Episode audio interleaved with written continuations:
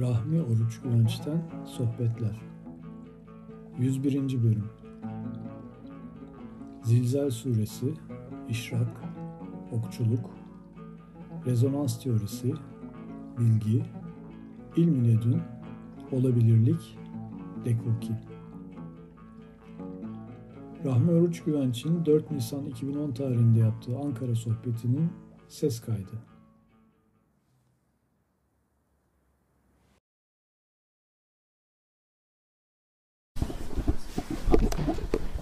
Bu defaki seminerimizin ikinci akşamına da başlarken feyizli, hayırlı olmasını diliyoruz.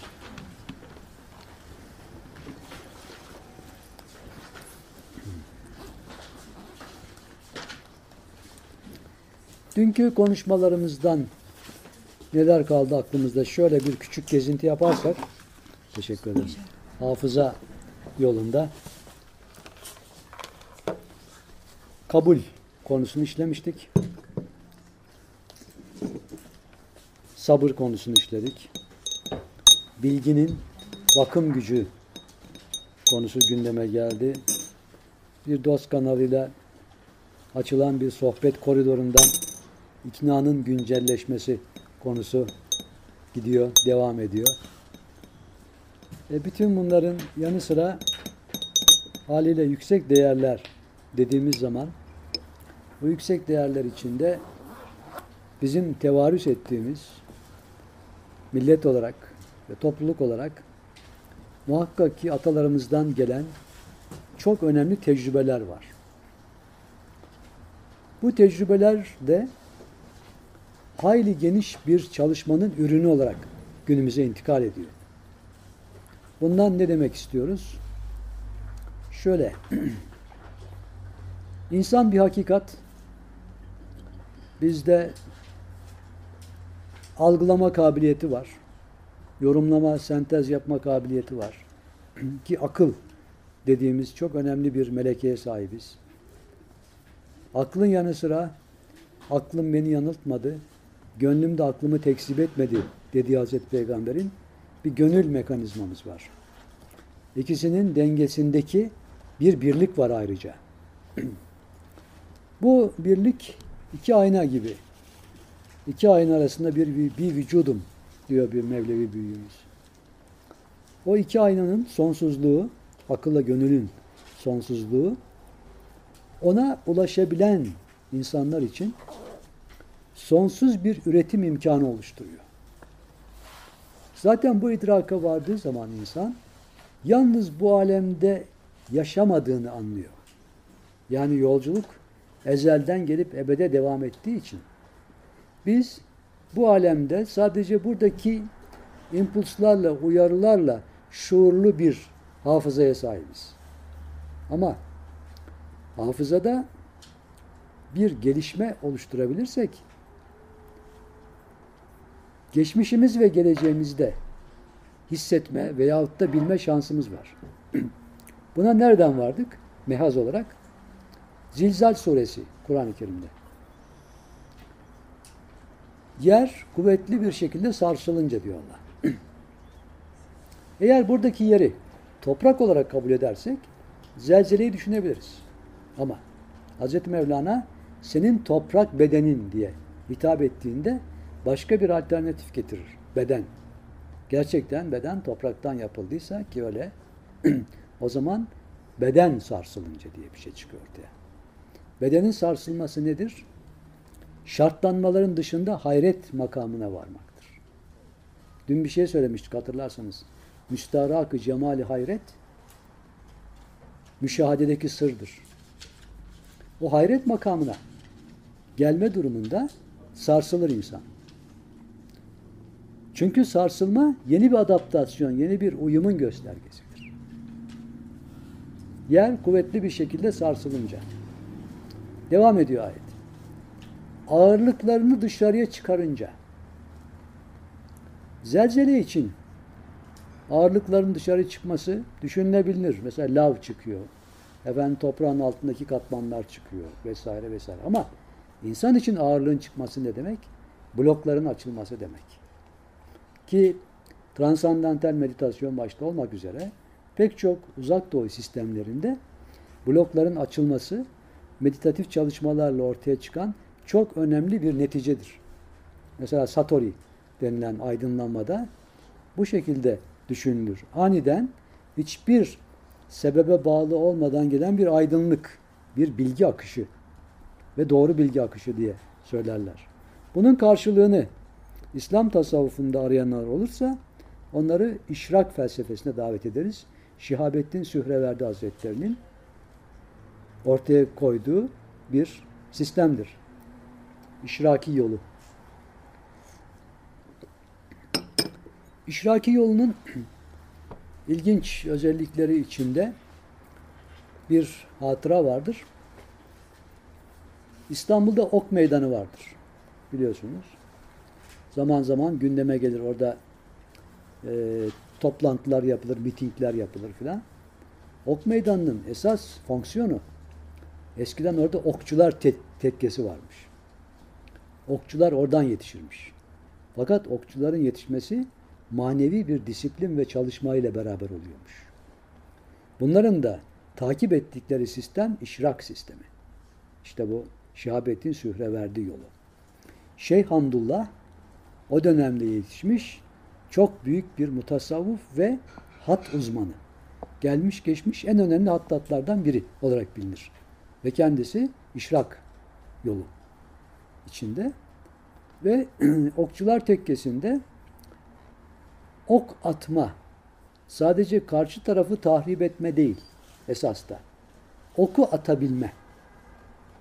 Yani hedefi bulup o hedefe ulaşabilme.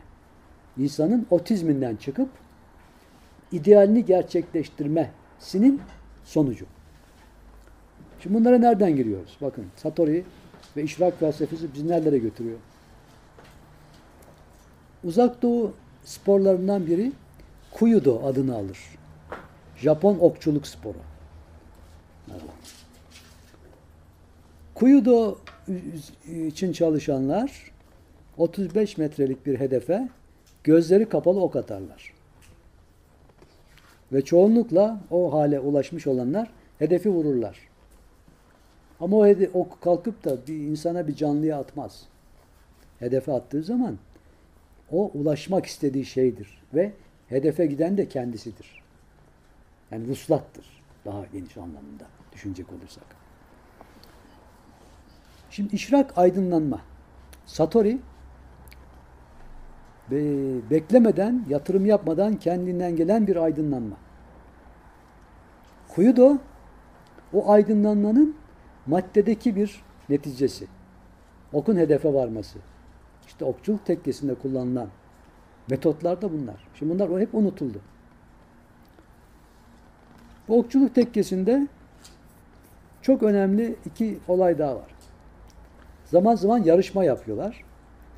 Yarışma yapılacağı zaman o devrin en ünlü hiciv ustalarını, mettahları ve güldürü ustalarını davet ederlermiş. Bol Nasrettin Hoca fıkrası gibi. Çünkü orada böyle bir neşe ortamı olması okçuların adalelerinin gevşemesini sağlarmış. Şimdi doktor hanım daha iyi bilir. Şimdi bana iğne yapacağı zaman gevşe diyor. Ben gevşemesem bir tokat atıyor. Otomatikman gevşiyor orası.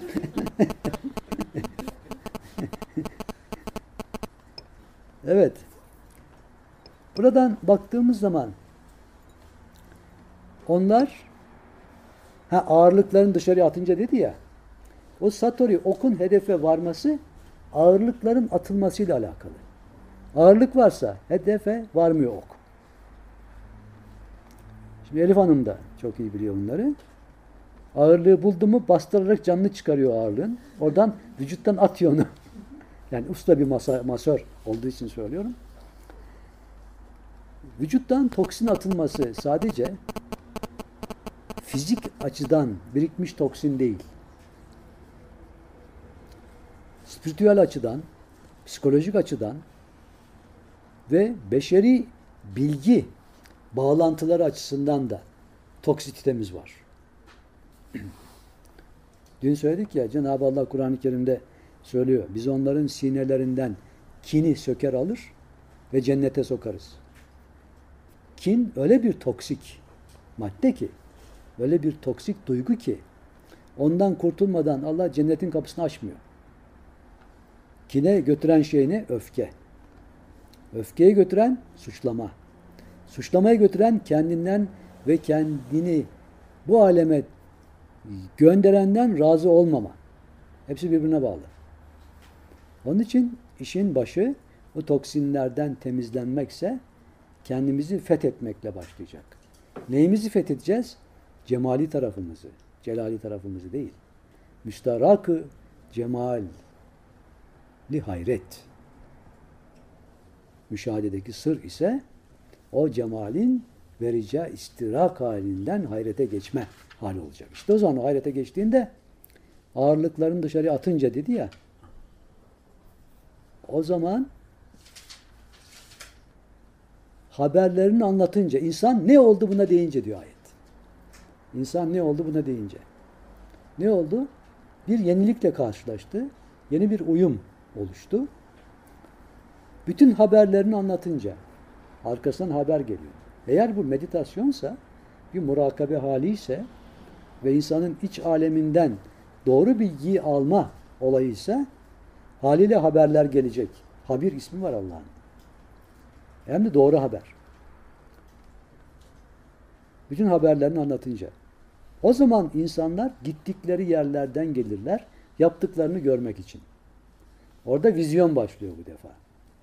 O vizyonla insan yapıp ettiklerinin ne olduğunun idrakına ve şekline dahi ulaşıyor.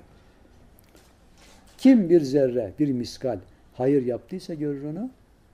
Kim bir miskal şer işlediyse görür onu. Diyerek ayet bitiyor. Sure bitiyor.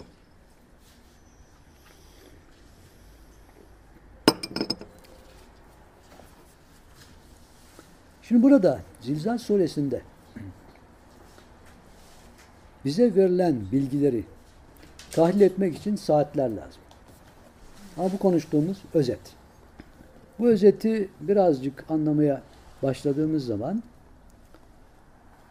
Hz. Mevlana'nın bir sözüne kulak vereceğiz. Onlar geçmişten ve gelecekten haberdardır der Hz. Mevlana. Burada da ne dedi Zilzal suresinde? Onlar gittikleri yerlerden gelirler yaptıklarını görmek için. Ha. O idraka vardığı zaman insan geçmişin ve geleceğin bilgilerine ulaşma şansına sahip. Yani insan canım ben burada Allah şu kadar zaman ömür verdi. Şu dünyanın bilimleri bana yeter bilebildiğim kadarıyla diyebilir. Fakat o vakum artarsa o bilgilerin üzerine geçmişin ve geleceğin bilgiler de eklenir. Bunun bir mahsuru var mı? Yok insan gideceği yeri önceden bilirse fena mı? Hele güzel bir yere gidecekse.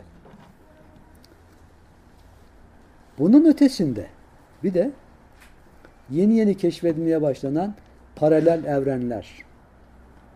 İşte 12 sarmal boyutla DNA'nın e, replikasyonu ve benzeri gibi durumlarla farklı boyutların iç içe olduğunu idrakı ve bunlarla bağlantı kurabilme. Bu konuda da bir parantez açacak olursak Rupert Sheldrake'den bahsetmemiz gerekli. İngiliz bilim adamı, birçok sertifikası olan bir insan. Fakat en başarılı olduğu alan fizik ve dünyaya hediye ettiği çok önemli bir prensip var, bir teori, rezonans teorisi. Onun ifadesine göre farklı zamanlarda, farklı mekanlarda da olsa filan zamanda yapılmış bir ritüel, bir tören, benzer şartlar oluştuğu zaman aynı neticeyi verir. Bunu açalım biraz isterseniz. Diyelim ki Mısır'da Nil boyunda bir mabet var. Bu mabete giriyorsunuz. Saadettin Teksoy programında göstermişti. Bir kapının üzerinde şekiller var. Neyin şekli? Uçan daire, helikopter, denizaltı, jet uçağı. 2500 sene önce yapılmış. Bu doğruysa ben doğru, doğru olduğuna inanıyorum. Niye doğru olmasın ki adamlar kim bunu bu dönemde yapsın? Arkeoloğu var, vicdan sahibi insan var, bilmem ne var. Ben negatif düşünmek istemiyorum. O bakımdan doğru olduğuna inanıyorum. Merhaba Nurhan, hoş geldiniz. Merhaba.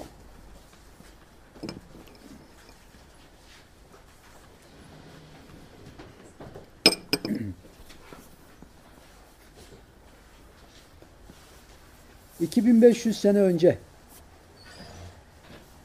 ...bir denizaltı, bir jet uçağı, bir helikopter, bir UFO resmi...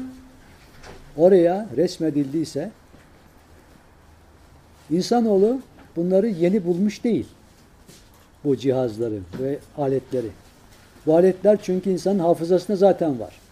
Hazreti Adem'in beyninde de var. Bir mutasavvıf öyle söylüyor. Bizler diyor çoğalarak Adem peygamberin işini kolaylaştırdık. Anlamadım ben. Sonra açıkladı. Eğer diyor biz dünyada olmasaydık şu anda dünyada olan ve olacak olan her şeyi Adem Nebi kendi başına yapacaktı diyor.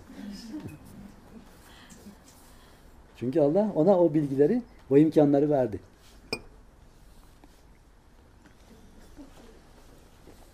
Biz işini kolaylaştırdık. Bunu okuyacağım. Tamam peki.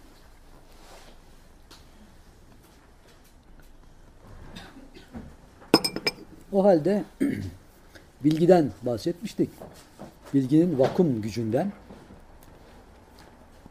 Bilgi insanı iknaya götürecek en önemli unsurlardan biri. Felsefede epistemoloji, bilgi teorisi var.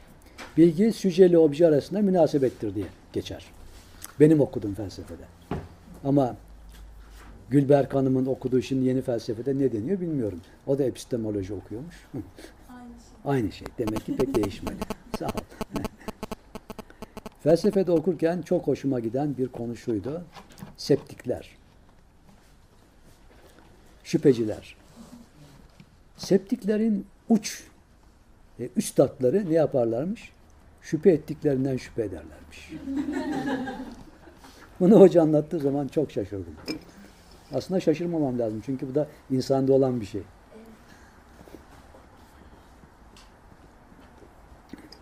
Bilgi o kadar önemli bir konu ki noksan bilgi nereden Allah'ı bilecek diyor Hazreti Mevlana.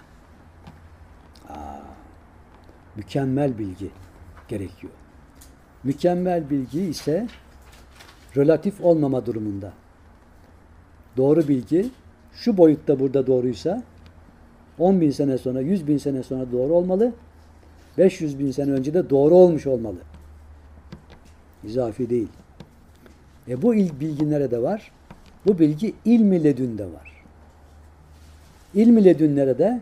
Buyurun Kur'an-ı Kerim'de Kehf suresi. Kimde? Hızır Aleyhisselam'da. Bilmeyenler belki olabilir, unutmuş olanlar olabilir. Tekrarında fayda görenler olabilir diye kısaca özetleyelim.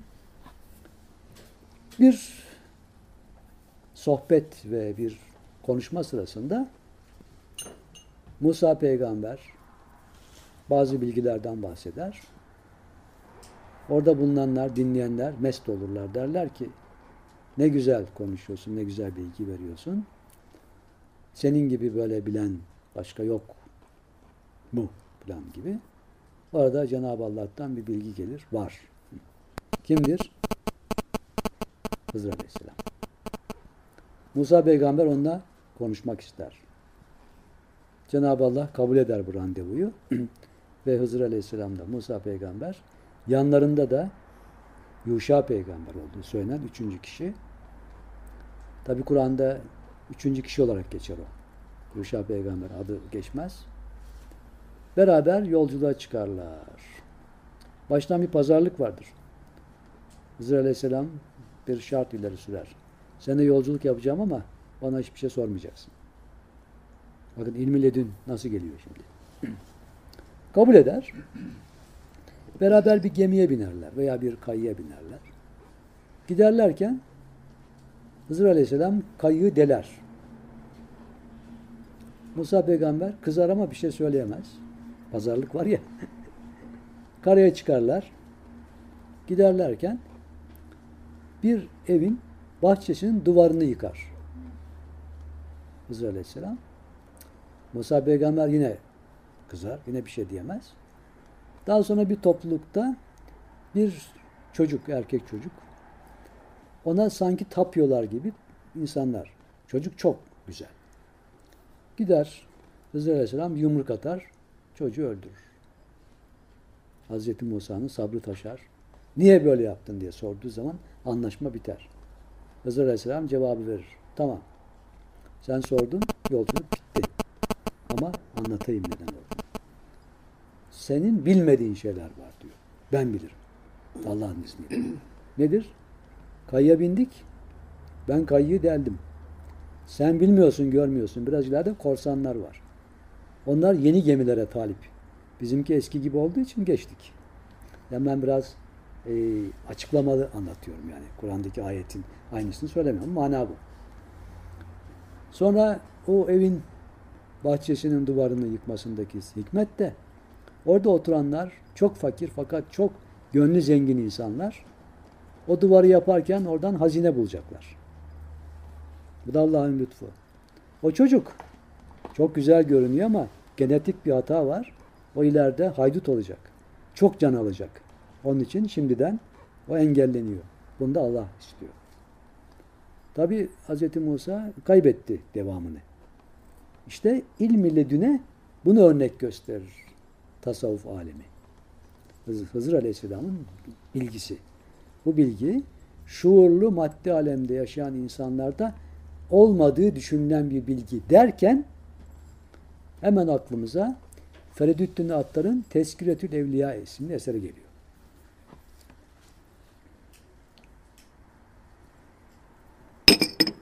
Burada Teskiretül Evliya Burada Kettani, Ebu Bekir Kettani Hazretleri var. Büyük velilerden. Onun e, menakıbı, menkıbesi bir gün deniyor. Kettani Hazretlerinin yanına bir yaşlı pir gelir. Beyaz sakallı, güler yüzlü. Omzuna seccadesini atmış. Selam verir. Ve der ki Kabe'de makam İbrahim'de bir zat hadis rivayet eder. Dinleyenlerin gönlü şad olur. Sen niye gitmezsin? Kettani Hazretleri sorar. O hadisleri kimden rivayet ediyor? İşte Ebu Hureyre, İbn Abbas vesaire. Ben o hadisleri bilirim der Kettani Hazretleri. İhtiyacım yok der.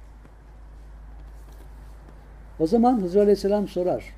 Nasıl bilirsin hadisleri? Cenab-ı Allah benim ruhuma bunu söyler. O da kalbime ilham eder. diye sistemi gösterir. Bunun üzerine Hızır Aleyhisselam peki öyleyse delil göster der. Onun üzerine Kettani Hazretleri Hızır Aleyhisselam'a delilim şudur ki sen Hızır'sın der. Hızır Aleyhisselam bunu duyunca üzgün olarak orayı terk eder. Neden üzgündür? Ya Rabbi ben senin bütün veli kullarını biliyorum zannettim. Zannediyordum. Şimdi gördüm ki bilmiyorum. Onun da eksik olduğu çıkıyor ortaya.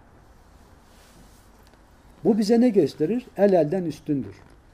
Yani tasavvufta en önemli noktalardan biri kesin sınır koymamak gerekir. Şu şudur. Hayır efendim o öyle değildir. Çünkü şu da olabilir. Bu ihtimaliyet tasavvufta en üstün derecelerden biridir. Ulaşılması gereken derecelerden biri. Olabilirlik. Bu relativiteye de getirmez mi insanı? Böyle de olur diye düşünüyorsun. Şimdi böyle de olabilirin içinde o an için olanın en mükemmelinin idrakı da vardır. Eğer olabilirlik içinde değilseniz o anda idrak et, ola, olanı mükemmel zanneder, zannedebilirsiniz. Ama mükemmel olmayabilir. Ama Allah onun mükemmel olduğunu hissettirecek bir ölçü, bir kriter verirse o zaman baklava kaymak olur. Bu da zamanla, gelişmeyle, ilahi lütufla varılacak bir menzildir. Dün de anlatmaya çalıştık ki tasavvufta en önemli merhalelerden biri kriter, ölçü sahibi olabilmektir. Kıstas. Kıstas olduğu zaman kuyumcu ne yapıyor? Altını hemen ayarını hesap ediyor. Bu diyor 14 ayar altındır. Neden? Artık orada olabilirlik yok. Kesinlik var orada. O kesinlik kuyumcunun aletine verilmiş. Buna örnek mi? Mevlevilerde o olgunluğa gelene şeyhi ne diyor? Ne istersen yap. Bu ne büyük bir yetkidir. Artık onun olumsuz bir şey elinden gelmeyeceğine şeyhi emin. Ve ona yol açıyor. O mertebeye geldiği zaman olabilirliğin yanı sıra olması mümkünün ölçüleri de gelir.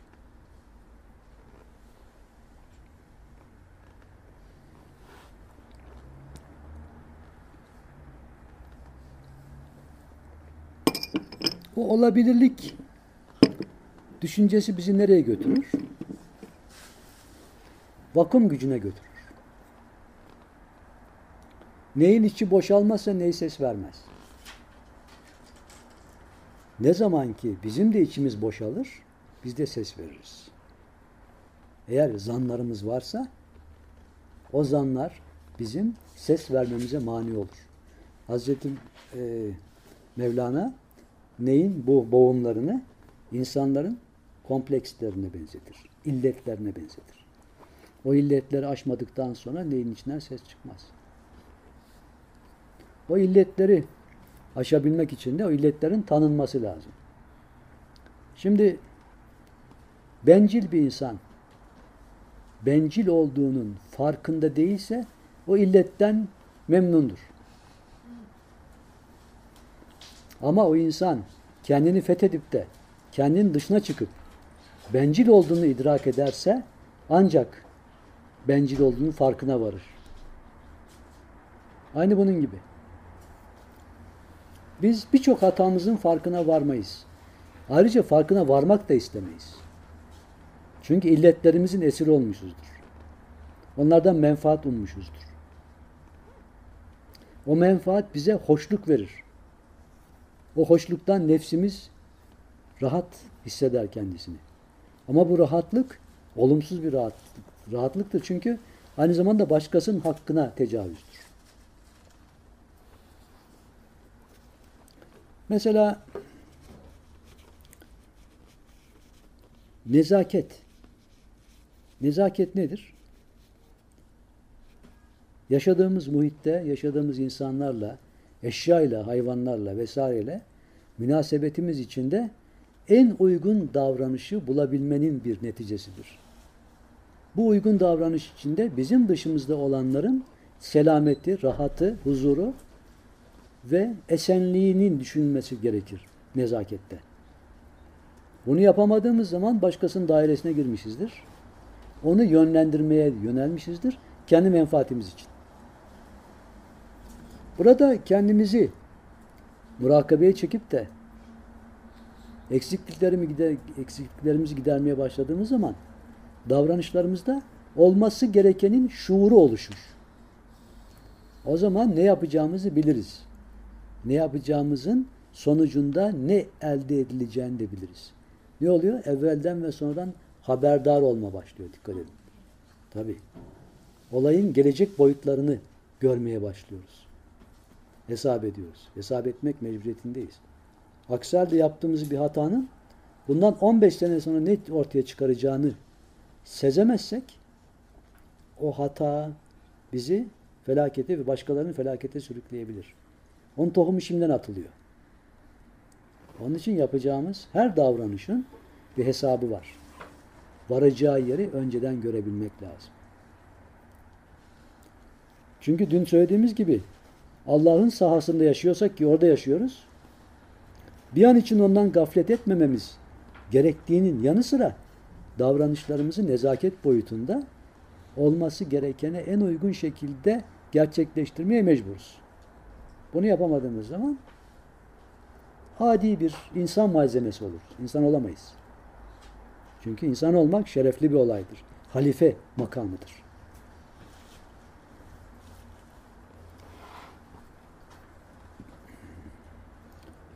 İnsan olabilmenin çok önemli bir safhası da rıza mertebesi.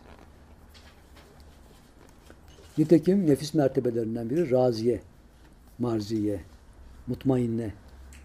Dün ilham veren, mülhimeden bahsettik. Üçüncü mertebe olan ilham veren nefis oluştuğu zaman doğru bilgiyle kucaklaşıyor insan. O doğru bilgi geçmişe hali ve geleceğe kuşatıyor. O doğru bilgiden sonra mutmain oluyor. Ey mutmain olan nefis, Rabbin senden razı, sen de ondan razı. Raziye ve marziye mertebeleri geliyor. Olarak ona dön. Şimdi bir insanın mutmain olabilmesi ne büyük bir şereftir. Mutmain olan bir insan septik olamaz. Çünkü şüphe kalmaz. Şüphe kalmadığı gibi ihtiyaç da kalmaz. İhtiyaç kalmadığı gibi herhangi bir şekilde düşüncesine davranışında eksiklik ve uyumsuzluk da olmaz. Hepsi birbirine bağlıdır. Onun için ahenk söz konusudur. Ahenk olan yerde melodi vardır. Melodi olan yerde melek vardır. Mel ortak parantezi. Bunu da Yaşar abiden öğreniyorum bazı şeyleri. Evet. O zaman o ahenk zaten kainatın yürümesindeki en önemli prensiplerden biridir. O ahenk var ki hepimiz yaşıyoruz. Dönüşte de bir ahenk var. Dünyamız belirli bir süratte dönmemiş olsa biz burada oturamayız, ayakta da duramayız. Dönüşe çok şey borçluyuz. Onun için rıza ulaşabilme halinde e, kabulle beraber, dün anlatmaya çalıştığımız gibi kabulle beraber bizim için vakum oluşturabilecek bir alışveriş pazarı çıkar ortaya. Çünkü rızada endişe, beklenti, sıkıntı, üzüntü yoktur. Kabul olduğu zaman zaten kabulde kabuk değişir, şekil değişir. Ve kabul haline varan bir insanda pazarlık yoktur. Kayıtsız şartsız kendini ilahi iradeye teslim eder.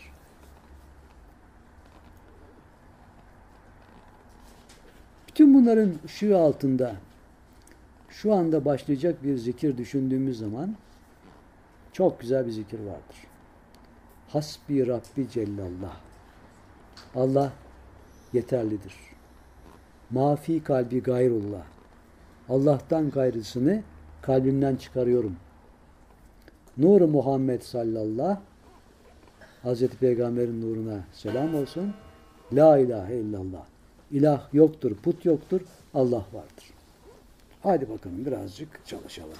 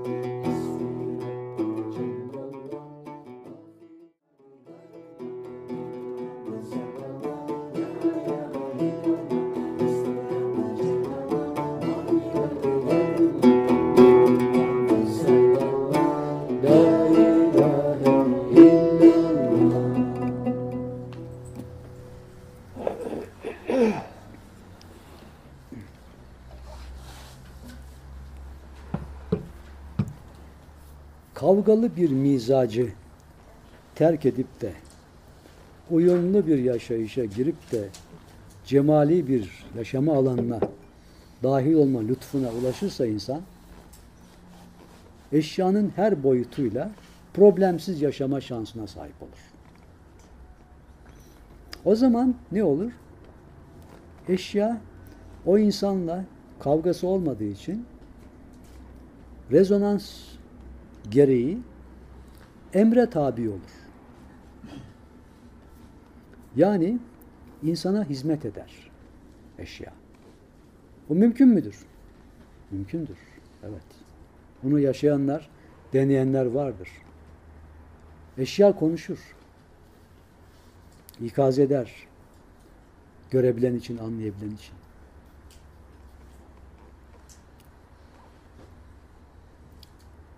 Hasbi Rabbi Cellallah deyip de gerçekten Allah bana yeter anlayışında olan bir kişi pasif bir kişi değildir. Tam tersine aktiftir. Fakat iradeyi Cenab-ı Allah'ın iradesine bırakmıştır. Onunla pazarlık etmez. Az bir şey için dahi olsa ondan bir menfaat beklemez. Menfaat şöyledir. Hak yolunda kullanılmak üzere vasıta olmaktır. Nitekim alemler Allah'ın lütfunun muhsinler vasıtasıyla geldiğini işaret eder. Kur'an-ı Kerim'de Cenab-ı Allah. Muhsin dün söylemiştik. İhsan sahibi. İhsan sahibi cömert. Bütün yaşayışını vakfetmiş insan modelidir. Ancak bu şekildeki bir yaşayışta pazarlıksız, danışık dövüş olmadan bütün boyutlarda yaşama şansına açık bir yol oluşur. Aksi halde eşyanın kısa ömürlü olarak vücut bulduğu kısa ömürlü bir zaman boyutuyla yeterli olacak iptidai bir yaşayış söz konusudur. Ama ufuk, ufuk genişse, ufuk geniş olursa her boyutla bağlantı kurabilecek bir açıklık ve imkan potansiyeli varsa o zaman haberdar olma keyfiyeti devreye girer ki El Habir ismiyle bu da anlaşılabilir. Diyelim. Şimdi önümüzde mesnevi var. Bizim geleneklerimizden biri de o. Mesnevi sohbeti. Benim görebildiğim kadarıyla Nuran'ın grubu en son geldi. Değil mi? Sizden arzu eden bir kişi birden altıya kadar Mesnevi'den bir numara söylerse Üç. üç numara. Peki. Hadi ayarla. Seni rahatsız ediyor. Seni rahatsız mı ediyor?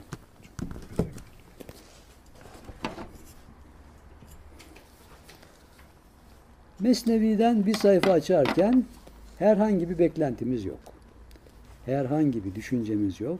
Boş bir zihinle hepimiz için söylüyorum bir sayfa açacağız. Bakalım ne geliyor. 176-177. sayfalar. Konu başına geliyoruz. Mumların yedi tane ağaç olması. Daha eskiden geliyor ama açtığımız yerin e, başı. Sonra o yedi adam yedi tane ağaç oldu. İnsan yeşilliklerinden neşeleniyordu. Yapraklarının çokluğundan dalları görünmemekte, meyvelerinin bolluğundan yaprakları kaybolmaktaydı. Dallar ta Sidre'ye kadar yükselmiş. Hatta Sidre ne oluyor? Hala bile aşmıştı. Şimdi dikkat edilirse burada boyutların sonsuzluğuna işaret var. Kökleri yerin dibine kadar girmiş, yayılmış, öküzle balığı bile geçmişti. Eski inanışa göre dünyanın öküzle balığın ve kaplumbağanın üstünde olduğuna dair görüşler var. Bunların tabi belki astrolojik bazı açıklamaları da vardır. kronoterapide belki açıklamaları vardır. Geçelim. Kökleri dallarından daha taze, daha latifti. Bunları seyredenin aklı hayretlere düşüyor, alt üst oluyordu. Hayret makamı değil mi? Çok güzel. Olgunluktan yarılan meyvelerinden su gibi nur şimşekleri fışkırmaktaydı. Ak- Asıl şaşılacak şeye gelince o ovalardan, o çöllerden yüz binlerce adam geçiyor. Gölgelik için can veriyorlar. Başlarını kilimlerle örtüyorlardı da onların gölgesini bile görmüyorlardı. İyi görmeyen çakmaklaşmış gözlere yüzlerce kere tuh Mevlana'ya bak. çok çok ilginç. Tanrı'nın kahrı gözleri bağlanmış. Yoksa gözleri bağlı adam ayı görmez de sühayı görür. Güneşi görmez de zerreyi görür. Fakat yine de Tanrı'nın lütfundan, kereminden ümit kesilmez ya. Şimdi esas açtığımız sayfaya geldik. Kervanlar aç susuz ağaçların altına dökülen bu olgun meyveleri görüyorlar. Ya Rabbi bu ne sihir? Halk çürük meyveleri toplamakta, pis boğaz ve doymaz adamlar bu pörsümüş meyveleri yağma etmek için birbirlerine girmekteydi. O dallar, meyveler, yapraklarsa an be an keşke kavmimiz bizi bilseydi ne olurdu diyorlardı. Bakın ağaçlar, meyveler konuşuyor. Her ağaçtan a bahtsız kişiler bize gelin bize diye ses geliyordu. Fakat Tanrı'dan da ağaçlara onların gözlerini bağladık. Onlara sığınacak yer yok sesi gelmekteydi. Onlara birisi bu yana gelin de bu ağaçlardan faydalanın dese hepsi birden bu sarhoş yoksul Tanrı'nın takdiriyle deli olmuş. Bu yoksulun beyni başa çıkmaz sevdalarla, sonu gelmez riyazatlarla soğan gibi çürümüş kokmuş diyorlardı. Dekuki şaşıp kalıyor. Dekuki burada iyi niyetli bir Allah insanı. Yani olgun bir insan. Ya Rabbi bu ne hal? Halka bu perde, bu sapıklık neden geliyor ki? Çeşit çeşit adamlar yüzlerce akla, yüzlerce tedbire sahip oldukları halde o tarafa bir adım olsun atamıyorlar. Akılları, fikirleri de hep birden inkara düşmüşler. Onların bu azgınlığına, bu isyanına bakıyorum da şüpheleniyorum. Yoksa ben mi çıldırdım? Ben mi sersem oldum? Şeytan benim kafama mı bir şey vurdu? Her an gözlerimi ovup duruyordum. Bu cihanda rüya mı görüp durmaktayım yoksa? Fakat bu nasıl rüya olur? İşte ağaçlara doğru gidiyorum. Meyvelerini yiyorum. Buna nasıl inanmayayım? Sonra yine münkirlere bakıyorum. Görüyorum ki bu bahçeden haberleri bile yok. Son derece iştiyaka düşmüşler. Fevkalade ihtiyaçlarından bir yarım koruk için can veriyorlar. Bu yoksullar açlıklarından bir yaprak için ah edip duruyorlar. Sonra yine acaba ben mi kendimden değilim? Ben mi hayale düştüm? Gözüme görünen muhayyel bir ağacın dalına el attım diyorum demekteydi. Peygamberler bile yese düşünce kendilerine yalan söylendi sandılar. Ayetini oku da bak. Bu ayetteki kizzibül tekzip edildiler. Onlara yalan söylüyorsunuz dendi. Kelimesini teşditsiz küzibül kendilerine yalan söylüyorlar sandılar tarzında oku. Bu takdirde mana şöyle olur. Peygamberler bile kendilerini aldanmış sandılar. Peygamberler bile kötü kişilerin ittifakına baktılar da şüpheye düştüler. Dün ne demiştik? İkna olayı. Şimdi Hatem Enbiya Hazreti Peygamber'e dahi ikna formüllerini veriyor Allah. Neden? Şüpheye düşmemesi için. Yanlış düşünceye, zanna düşmemesi için. Ya ikna olması için Hazreti Peygamber'in. Yani mantıki e, inanç yolunda Allah'ın birliği, tevhidi yolunda hiçbir zanna şüpheye düşmemesi için. Çünkü insanın zanna şüpheye düşmesine sebep olacak şey dışarıdan gelen kendine mevcut olanın daha üstündeki bir uyarı. İptal edip eskisini yerine yenisi geçer. Şimdi kompüterde bir program yaptığınız zaman değil mi? O programdan öncekini iptal ettiğinizde o yok oluyor. Yenisi geliyor. Bunun gibi.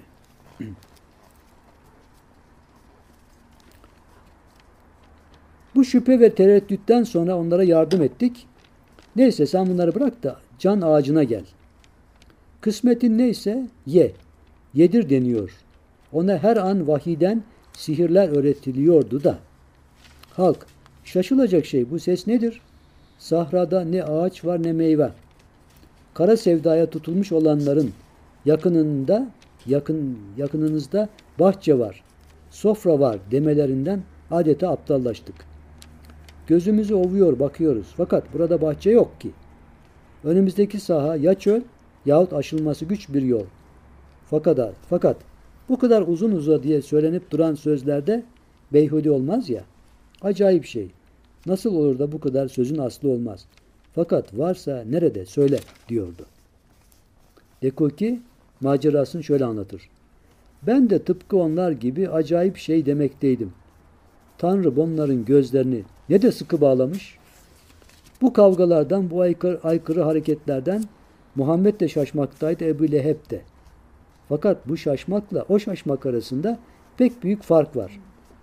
Dekuki, tez tez yürü sükut et. Ne vakte kadar söylenip duracaksın? Ne vakte kadar? Duyup anlayan kulak kıt. Dekuki dedi ki, bahtım yaver oldu, ileriye doğru yürüdüm. Bir de baktım ki o yedi ağaç bir ağaç olmuş. Olabilirlik. Değil mi? Olabilirlik. Her an bir ağaç yedi ağaç olmakta, yedi ağaç bir ağaç haline gelmekteydi. Hayretten ne hale geldim bilir misin? Dondum kaldım. Sonra ne göreyim? Ağaçlar cemaat gibi toplanmış, saf düzmüş, namaza durmuşlar. Bir ağaç imam gibi önlerine geçmiş. Öbürleri de onun ardına kıyamdalar. Onların kıyamı, rükû etmeleri, secdeye varmaları beni büsbütün şaşırttı. O anda Tanrı'nın yıldız ve ağaç Tanrı'ya secde eder sözünü hatırladım. Bu ağaçların ne dizleri vardı ne belleri. Nasıl rükûya secdeye varıyorlar? Bu ne biçim namaz derken Tanrı'dan, Tanrı'dan ilham geldi. An nurlu, pirli kişi. Hala bizim işimize şaşıyor musun? Bizce bu işler şaşılacak işler değil ki. Bir müddet sonra ağaçlar yedi tane adam oldu. Hepsi de tek Tanrı'nın huzurunda kadedeydi. Oturma durumunda. Gözlerini ovuşturup bu yedi aslan kimlerdir? Alemde ne işleri var ki diye bakmaktaydım. Yanlarına yaklaşıp onlara uyanık bir gönülle selam verdim. Selamımı alıp Ey Dekuki, ey uluların tacı, büyüklerin övündüğü zat dediler. Kendi kendime, beni nasıl tanıdılar? Bundan önce beni görmemişlerdi dedim. Hatırımdan geçeni hemencecik anlayıp birbirlerine baktılar. Gülerek, ey Aziz, bu sır şimdi sana gizli mi ki? Tanrı'ya ulaşıp hayrette varan bir gönüle, müstahratı kakı cemali hayret. Ah ya. Tanrı'ya ulaşıp hayrete varan bir gönüle, solun sağın sırları gizli kalabilir mi? dediler. Yine kendi kendime bunlar hakikatlere ermişler, hakikatler alemine ulaşmışlar âlâ. Fakat bu surete ait ismi, bu surete ait harfi nasıl biliyorlar dedim. İçlerinden biri, Veli, bir adı bilmezse bil ki bu istiraktan ileri gelen bir şeydir. Cahillikten değil. Müstavrak, istirak bakın. Bu kelime de burada. Yani gark olmak. Bir vecd haline girmek. Vecd-i istirak diye geçer. Vecde kendini kaybetmek. Ne diyor? İşlerinden biri. Veli bir adı bilmezse bil ki bu istiraktan ileri gelen bir şeydir. Cahillikten değil dedi. Ondan sonra bana ey temiz dost biz namazda sana uymak istiyoruz dediler. Peki dedim. Fakat bir an müsaade edin. Zamanın devrine ait müşküllerim var. Temiz sohbetinizle o müşküller hallolsun. Topraktan üzüm bile sohbetle biter. İçi dolu olan tane kara toprağa ulaşır. Toprakta halvet eder. Toprakta sohbet eder.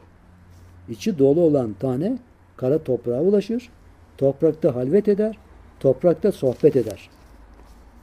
Hz. Mevlana'nın bir sözü Ariflerin sohbeti Tanrı nurudur der. Gülen nar bahçeyi güldürür. Erenlerin sohbeti seni onlardan yapar. diye Hazreti Mevlana'nın yine güzel bir sözü var. Kendisini toprakta tamamıyla mahveder. Nihayet ne sarı ne kırmızı rengi kalır. Kokusu da mahvolur da. Tamamıyla mahvolur. Kabza eriştikten sonra kol kanat açar. Basta erişir. Atını sürmeye başlar. Bast ve kabz sıkmak ve gevşetmek anlamında. Allah'ın güzel isimlerinden iki tanesi. Aslanın önünde varlığından geçince suret ortadan gider, manası cilvelenir. Aslanın önünden kasıt Allah'ın sahasında. Ne yapıyor? Varlığından geçip suret ortadan kalktığı zaman mana cilveleniyor. Hüküm senin diye baş eğdiler. Onların bu baş eğmelerinden öyle hararetlendim. Gönlümden öyle bir ateş çıktı ki bir zaman o seçilmiş kişilerle murakabeye daldım. Kendimden geçtim. O zaman canım zamandan kurtuldu. Zaman insanı gençken kocaltır. Bütün renkten renge girişler zamandan meydana gelir. Zamandan kurtulan renkten renge girmekten de kurtulur. Bir zaman zamandan zaman kaydından kurtuldun mu keyfiyet kalmaz. Keyfiyetsiz Tanrı'ya mahrem olursun. Zaman zamansızlığı bilmez. Zamansızlık alemine varmak için hayretten başka yol yok. Bu kadarı yeter. Fazlasını kaldıramayız artık. Bu kadarı yeter.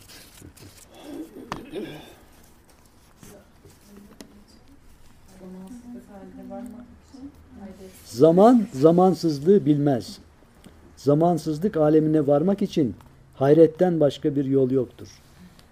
Bunun daha detayını öğrenmek isteyenler için Amakı Hayal tavsiye edilir.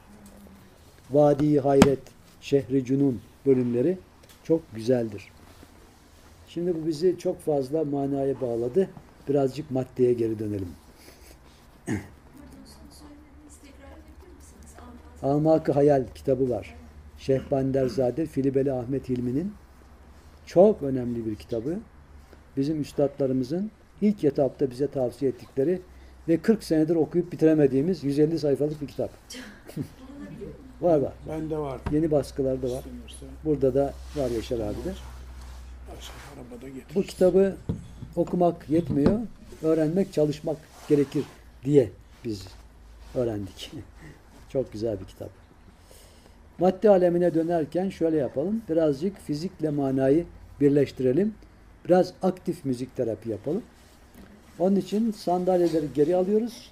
Mümkünse oturabilenleri yere oturmaya davet ediyoruz. Matlar var, minderler var. Birazcık müzikle haşır neşir olalım.